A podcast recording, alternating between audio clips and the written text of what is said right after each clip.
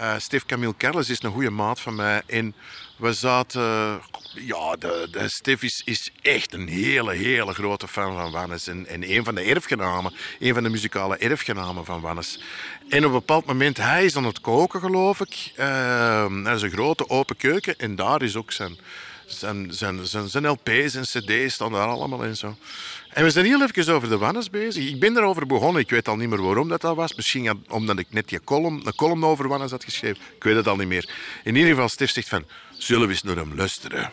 En hij zegt, wat wilde jij eerst horen? En ik zeg, ja, ik wil uh, eerst hem terug horen eerst. En, en, en Stef zegt, dat is een geweldige keuze. En je zet dat op en je is verder aan het koken. En ik zit in de sofa... Ja, en ik ben ontblijten eigenlijk. Ik denk niet dat Stef dat heeft gehoord of gezien. Je was met, de, met, met zijn soep bezig. En eh, bij mij, ja, de tranen liepen direct over mijn wang. En ik ben, ja, dat is een van, ja, dat is een ongelooflijk lied. En is hem terug. En daarna heeft uh, Stef, uh, ja, ik denk dat wij zo op ons gemak, een uur of anderhalf uur, naar de Wannes hebben geluisterd. Heel uit. Uh, Stef, hit heel luid opgezet. Het was, ja, Wannes was, was, uh, was overal. Wannes. Een podcast in drie delen over leven en muziek van Wannes van de Velde. We praten met tijdgenoten, muzikanten en bewonderaars over de ziel van Wannes, zijn muziek en zijn liefde voor de taal. In deze aflevering hebben we het over Wannes, de kunstenaar en levenskunstenaar. Over zijn theater, het schrijven en zijn ongeremd engagement. Hier is hem terug, hier is hem terug, met zijn moed en zijn twee handen. Hier is hem terug, hier is de zanger met zijn stem en zijn verhaal. De muzikale Don Quixote der lieve landen, op zijn duurtocht langs de wegen van de dal.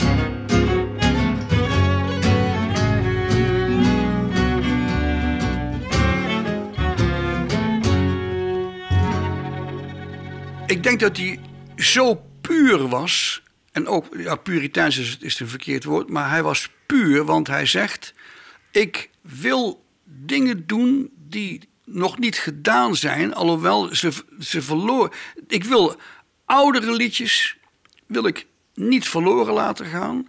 Maar ik wind mij zo op over allerlei sociale toestanden. Ik wind mij zo op over dat ze de stad afbreken.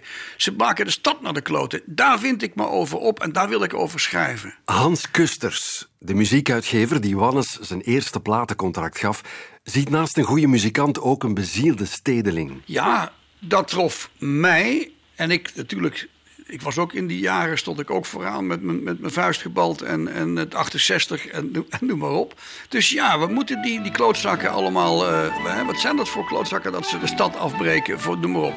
Dus ik was het daar totaal mee eens. Voor die maar nog niet kent, muis cafés is en dan zit hem maar van de bal. Ik zend een auto vet, de klaande van de riepenstrot, mocht ik vrij content. Maar die van stad die dochter, dat is niet los, dat heel lekker veranderd, jaar nog leven, het is niet waar. Breek ze maar af, dat ze maar om de Ook stadgenoot en schrijver Jeroen Olieslagers herinnert zich een Wannes vol vuur voor zijn stad. De Don Quixote der lage landen, die ten strijde trekt tegen het leeghoofdig modernisme. Wat Wannes voor mij zo bijzonder maakt, is dat hij dat organische van die stad heeft proberen te bewaren en te bewaken. En, uh, en natuurlijk zijn wijk, die in feite nog het, het laatste stuk middeleeuwen was. In, in de laatste erfgenaam van de middeleeuwen in Antwerpen was zijn wijk. En hij heeft die tegen de grond zien gaan en dat heeft hem overduidelijk heel veel zeer gedaan. En pas op, hij wordt soms wel omschreven als een tedere anarchist, maar alles kon ook echt serieus kwaad zijn en cholerig. Antwerpenaars, denkt gij nog wel eens aan uw oude stad? Aan onze vierde toren. Je moet je voorstellen, in de jaren 60, Antwerpen was een beetje een, voor zover dat ik het heb begrepen van Wannes en van zijn generatiegenoten, Antwerpen was een beetje een uitgebluste stad op dat moment. Hè. De meeste mensen wilden gewoon buiten de stad wonen en, en een hof hebben en een oprijlaan waar dat die auto's op konden en weet ik veel wat. En diegenen die bleven waren de bejaarden, die, die, die onverzettelijk waren. Ik zeg, ik zeg het nu allemaal kort door de bocht, maar en de artiesten, hè, die niet veel geld hadden en die dachten ja, er zijn heel er huizen en, en, en soms echt bordelen. Want de Zwarte Panter, de kunstgalerij, is eigenlijk begonnen in een bordeel. Dat gewoon leeg staat. En die kunstenaars hebben die stad mee ingenomen, uh, vanwege natuurlijk die lage huurprijzen, en et cetera, maar die ook vanuit liefde voor die stad. En dat is zeker bij Wannes zo. En vanaf het moment dat die stad zo wat begon recht te veren en wat moderner werd en toch weer mee met die tijd ging, wat in Antwerpen op verschillende momenten in de geschiedenis is gebeurd, ja, dan wilden ze met de sloophamer door veel van die, van die huizen. En daar heeft Wannes en zijn generatiegenoten, die hebben die huizen zoveel mogelijk proberen te verdedigen. En dat is, voor een stuk is dat gelukt en voor een stuk is dat natuurlijk niet gelukt. Maar, maar daar ben ik hem zeer erkentelijk voor. En daar zou eigenlijk elke Antwerpenaar die zijn stad graag zien hem zeer erkentelijk voor moeten zijn, vind ik. Er is geen tegengewicht. Er is enkel maar materialisme. En iedereen wordt gek. Iedereen wordt ontevreden, nerveus, bang agressief. Want mijn auto is mijn absolute vrijheid. Het is mijn remedie tegen dagelijkse sleur. Hoe dat er niet speelt geen rol, het gaat om de vrijheid. De ware vrijheid, daar ga ik ver. Het is geen Rolls of geen rode Maserati, maar de Bugatti stof voor mijn deur. Ondanks zijn vuur en kritiek was Wannes nooit de aanvoerder of de meeloper. Zijn plek bevond zich elders dan de barricades. Dat weet ook zijn vriend Bob de Moor. Je kunt hem onmogelijk verwijten dat hij meedeed met heel die golfbeweging. Hij stond er eigenlijk ook naast. Mei 68, daar stond hij naast, daar keek hij naar. En hij verstond dat wel, maar hij deed niet mee. Omdat hij altijd eigenlijk een waarnemer is gebleven in plaats van een deelnemer. Maar hij was een ontzettend uh, knappe, uh, scherpe waarnemer. En meedoen met de meute, dat kon hij echt niet. Hij moest dat altijd binnen het kader plaatsen en daar, ja, daarna, daarna kijken. Maar daaraan meedoen, dat was een gevaar. Want meedoen met een grote beweging, daar voelde hem instinctief het gevaar van aan. Dat er op een bepaald moment niet meer nagedacht wordt. En dat er gereageerd wordt omdat men tot die groep behoort. En die groep, het klinkt zeer actueel, en die groep reageert zo, ik zal nog meer zeggen, moet zo reageren.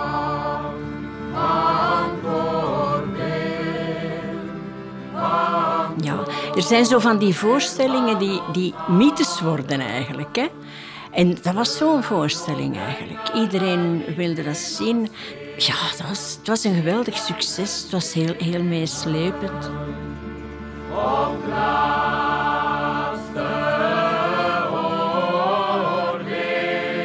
Begin jaren 70 gooit de voorstelling Mistero Buffo een culturele bom in het Vlaamse theater. Ook actrice Emmy Leemans was erbij. En zij herinnert zich dat het stuk heel wat losmaakte bij het Vlaamse publiek. Ja, dat was toch wel een, een heel ingrijpende periode in mijn leven. Omdat je zo voelde dat het publiek er zoveel aan had. En er kwamen ook mensen die nog nooit een voet in theater hadden gezet. Die zeiden, oh, is dat theater? Dat wisten wij niet. Met teksten die gingen over de strijd van het volk, over de kleine man, de boer, de mijnwerker, de arbeider, was Mister Obuffo revolutionair. Theater op basis van teksten van de legendarische Italiaanse toneelschrijver Dario Fo. En gebracht met veel emotie, humor en herkenbare verhalen. Verhalen die nog krachtiger werden dankzij de Italiaanse volksliederen. En wie is er geschikter dan Wannes van de Velde om de Italiaanse teksten onder handen te nemen? Die moesten natuurlijk vertaald worden uit, uit alle Italiaanse dialecten. En ja, daar was Wannes dus de ideale persoon voor. Hè? Want hij kende niet alleen het, standaard Italiaans, maar ook alle dialecten. Hè? Eh, het, het Napolitaans, uh, noem maar op. En dat had hij volgens zijn zeggen geleerd in de Italiaanse restaurants waar hij dus uh, werkte, jobjes deed. Hè. Ik wil een stalen boer, een boer gaan kopen. Ik wil in haar kamer daar een gatje maken. Wie in de jaren 70 als jongeling in het publiek zit, is theaterrecensent Johan Tielemans. Hij ervaarde toen de kracht die muziek kan hebben voor het eerst ook in het Vlaamse theater. De idee van Faux, die daar hier probeert eh, gestalte aan te geven. Het volk heeft ook cultuur en het volk heeft ook verhalen. En ik wil die terug allemaal naar boven brengen. En ik ga daaruit uh, op die manier vertellen. Dus hij heeft al die teksten vertaald. En heeft dan natuurlijk ook tezamen met hen dat ingestudeerd. En een van de verrassingen van de voorstelling was de muzikale kant van het Vlaams toneel dat ogenblik was eerder pover. Er werd wel eens gezongen, maar het zelden dat je dat fantastisch vond. En dan plots, die acteurs, heel die troep, staat daar te zingen als een koor met dynamiek en, en, en, en uh, ja, met een kunde dat je zegt, kunnen ze zingen?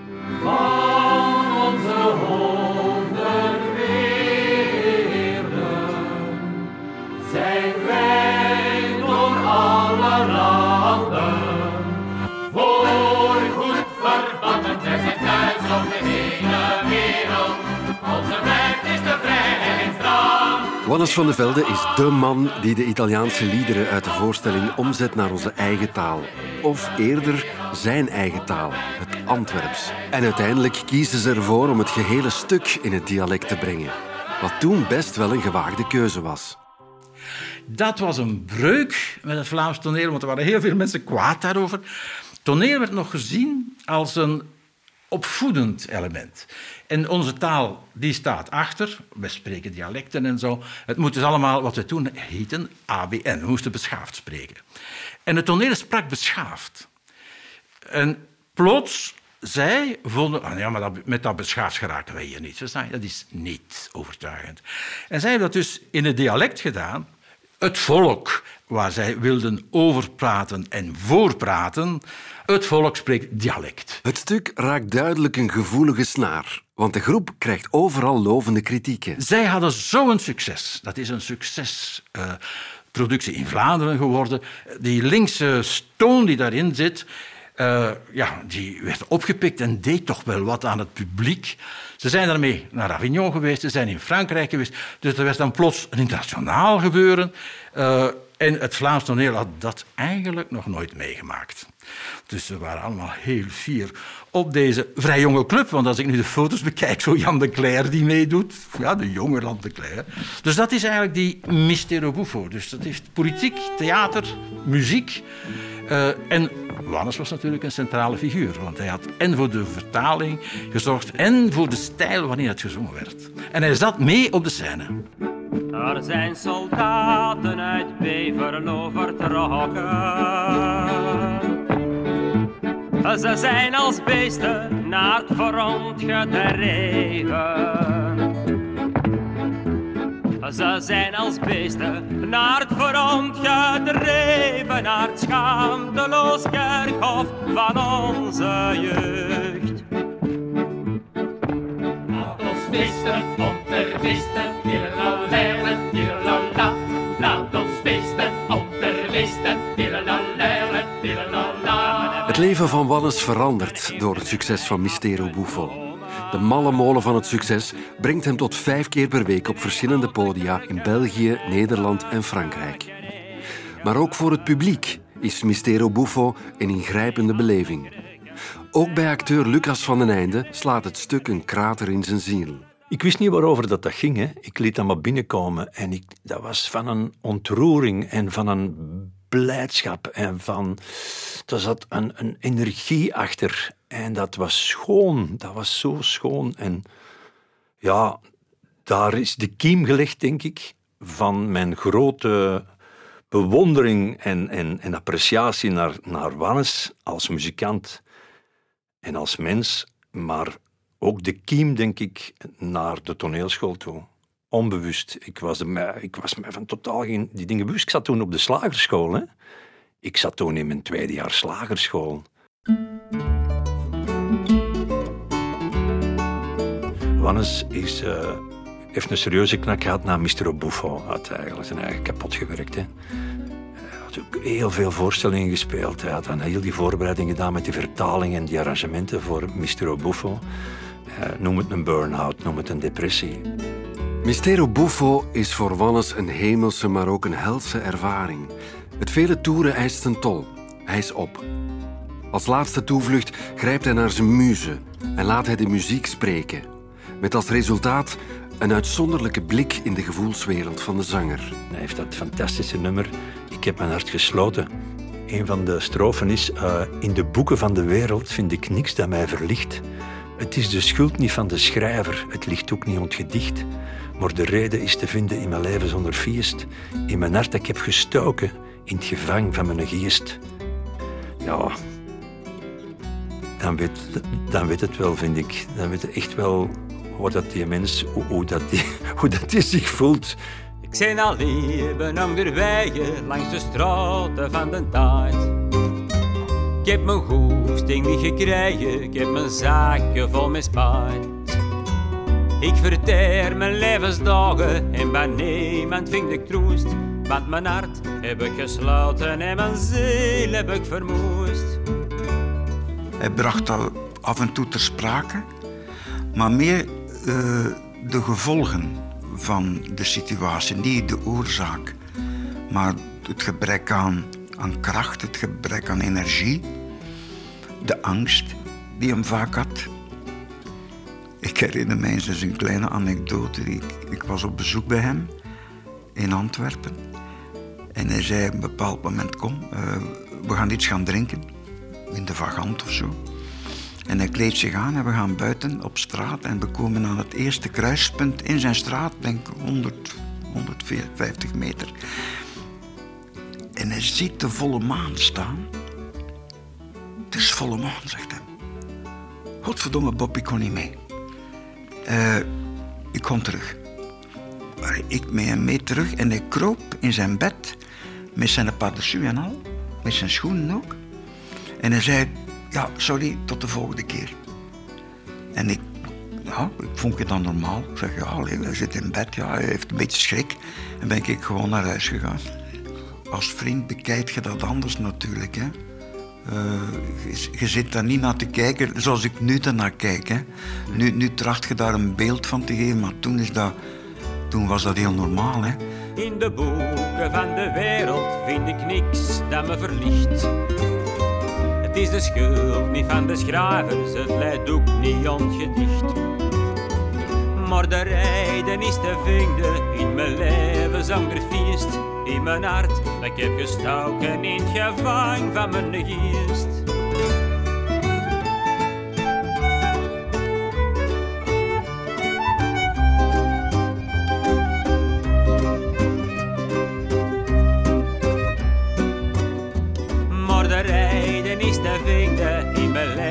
Zonder feest in mijn hart. Dat ik heb gestoken in het van mijn.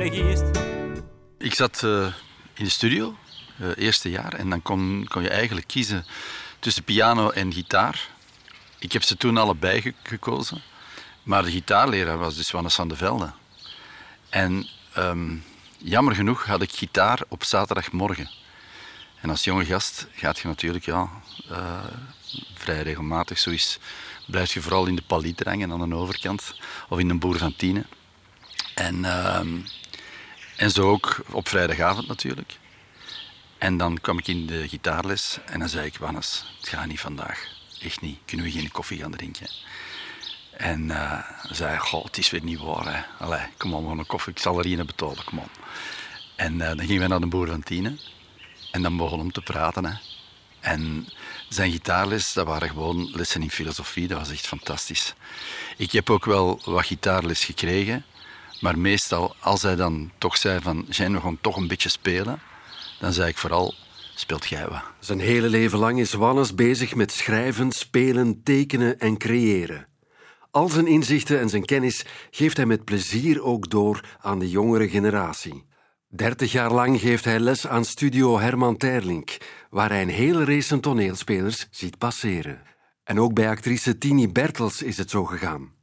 Zij kreeg aanvankelijk gitaarles van Wannes, al ging het Tini niet echt om gitaar spelen. Ik was eigenlijk iets beter op de piano. Ik had nog nooit gitaar gedaan, maar ik volgde natuurlijk alleen maar gitaar om bij Wannes les te hebben. Om zijn verhalen te horen, eigenlijk voor bij die mens te zijn. Omdat ik dat gewoon een fantastische mens vond. Hè? En op een gegeven moment zeiden Wannes ook tegen mij van... eh, Tini, ik denk dat het beter is dat je bij één instrument blijft. Waar dat hem dan subtiel mee bedoelde. Misschien beter bij piano, alleen omdat ik geen gitarist was natuurlijk. In zijn lessen ging het over meer dan noten of akkoorden. Wannes zette de studenten ook aan om kritisch na te denken en een eigen visie te ontwikkelen. Eh, ik herinner mij nog een moment eh, dat er eh, iets in de krant stond of zo, dat hem iets las dat er lag en dat stond Helmut Lotti Goes Classic in een tijd was dat. En dat hem zei tegen mij, wereld kapot aan clichés. En dat is ook zo natuurlijk, want dat is vandaag de dag nog altijd zo. Ik vond het belangrijk dat je het een band durfde springen. Dat je durfde zijn en staan voor iets. En natuurlijk, ja, omdat ik zelf ook wel wat eigengereid en koppig ben, ehm, denk ik dat ik me daartoe heel hard aangesproken voelde. Dus eh, voilà. Ja, dus nog steeds tot op een dag van vandaag. Ja. Na de ontdekking van Wannes muziek en theater op de radio komt ook Lucas van den Einde op studio Herman Terling terecht, waar tot zijn vreugde Wannes van de Velde blijkt les te geven. Wat hij daar in die lessen hoort en leert van Wannes, zal Lucas altijd bijblijven. Die stond recht, die ging naar het raam en dan, die bleef die zijn een minuut niks. Ik dacht, potverdomme, wat een minuut? Dan zijn we leuk eens, kijk nou eens. Dan moet je zien, die wolken in, in, in de lage landen, dat is toch fantastisch, hè? Dat is toch niet moeilijk dat we zo'n grote schilders hebben voortgebracht. En dan begon hij ineens over Rubens, over Van Dijk en, en ook allemaal fantastische dingen dat je zegt, ah ja, natuurlijk, ja, wauw.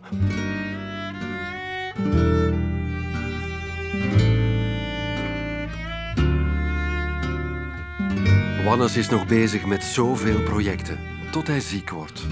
Begin jaren 2000 staat alles stil. Hij moet vechten tegen kanker.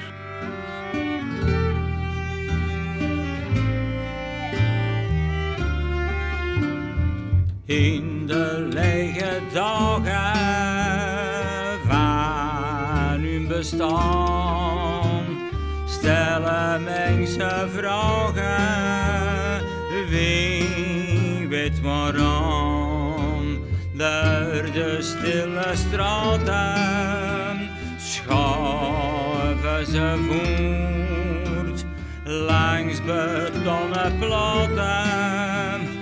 Waar is de poort? Daarna vindt Wannes zich steeds meer in het schrijven. Als schrijvend ontdekt hij een wereld waar hij als zingend of sprekend geen toegang tot kreeg. Een late na-carrière zit er niet meer in, zei hij toen. Maar een paar jaar later maakt Wannes onverwacht een van de mooiste platen uit zijn oeuvre. Ik, herinner me nog, nog heel goed, in de AB in Brussel eh, kwam hem op en hij was in, hij was goede doen. Hè. Hij zag er ook goed uit, hij was, hij was geladen, hè, gevoel dat. Begon ook al direct met zijn, met zijn eerste zin en, en, en dat is die scherpte. Hij had er goesting in. En eh, hij begon met eh, Hier is hem terug. Ja, dat was, eh, dat, was een, dat was een onvergetelijk moment. Heel die zaal was zo ontroerd. Omdat je plotseling terug die, eh, ja, die Wannes in, in zijn volle glorie zag zitten. En, en ook wetende wat er had doorstaan, maar ook vooral zo zijn, zijn vechtlust en ook een goed lied. Hè. Hier is hem terug. Ik heb lange tijd bekend draaijaar niet meer gezongen. Niet meer gedreven op de vleugels van de zee. Ik heb hem gemist, de rang de klank van volle longen. Met hun asem die kan draaien lekker wil. En ik heb gewacht en val gedocht en val gezwegen. Omdat ik wel moest, mijn bloed was meug, ik was uitgeteld. Maar dat is voorbij, kom weer verdwalen langs de wegen. Met mijn gitaar, ik heb er te lang niet op gespeeld. Hier is hem terug, hier is hem terug. Met zijn moed en zijn twee handen. Hier is hem terug, hier is de zanger. Met zijn stem en zijn verhaal. Een muzikale Don Quixote der liege landen. Op zijn doortocht lang de wegen van de taal.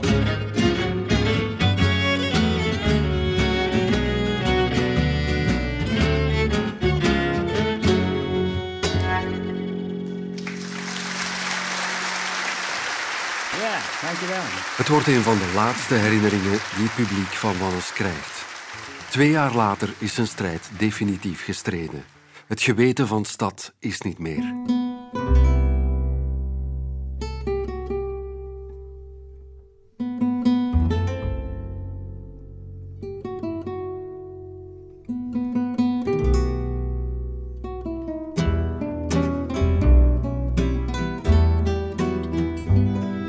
Als ik die muziek opzet, dat blijft. Ik voel dat. Ik, het, het, het raakt u gewoon zo ontzettend diep. Ook zijn stem.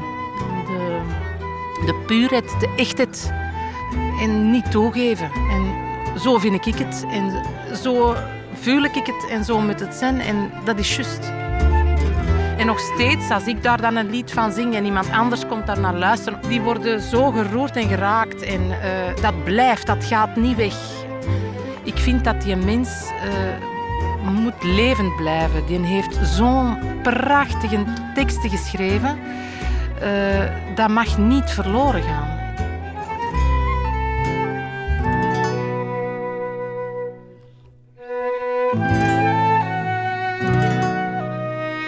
Voor mij is Wannes altijd de norm geweest. Uh, waar ik naar refereer, waar ik de dingen aan afmeet. Ja, ik heb er te veel van uh, gekregen om, om, om, dat, om, om dat kwijt te spelen. Heeft me, dat is mijn leermeester eigenlijk. Uh, ik heb op de toneelschool niets, maar dan ook niets geleerd. Maar van hem heb ik veel geleerd. En op school heb ik ook niet veel geleerd. Op het college. Voor sommige leraars wel, maar van de meeste niet. Maar hij is eigenlijk... Uh, ja, is mijn, mijn, mijn leermeester geweest, hoewel hij mijn beste vriend was. Voor de deur van de taverne, in de schaduw van de noen, zaten mannen stil te praten met Ulysses op hun tong. En daarin hoort je dus een hele wereld, ziet je oude mannen, zeemannen, die een verwijzing geven naar een van de oudste zeemannen ooit, Odysseus. En dat is de kracht van de Wim, dat hij dat allemaal zoiets groot tot zoiets heel normaal, alledaags kan terugbrengen voor de deur van de taverne. En soms zie je dat niet. Soms zie je oude mannen zitten en denkt je, wat zit dat toch te doen? En hij maakt er iets groots van. Hij maakt er een episch verhaal van. Die mannen doen me denken aan Odysseus. Als dat niet schoon is. Dit was Wannes, een podcast van Radio 1 en Museum Vleeshuis Antwerpen. Ga naar wannesvandevelde.be en radio1.be voor nog meer over Wannes van de Velde. Met veel dank aan Dree Peremans en zijn prachtige boek over Wannes, Hier is hem terug, Lucas van den Einde, Bob de Moor, Amparo Cortés, Bernard van Lent, Tini Bertels, Jan de Smet, Stef Camille Carlens, Jeroen Olieslagers, Hans Kusters, Mira Bertels, Emmy Leemans, Vera Komans, Axel Peleman, Koen de Kouter, Johan Tielemans en Jean Bervoets. En beluister zeker ook de andere podcasts van Radio 1. Nu is hem terug, hier is hem terug, met zijn kop en al zijn tanden. Hier is hem terug, hier is de zanger met zijn bloed en zijn kabel. De muzikale Don Quixote van alle landen, op zijn duurtocht langs de kronkels van de dal.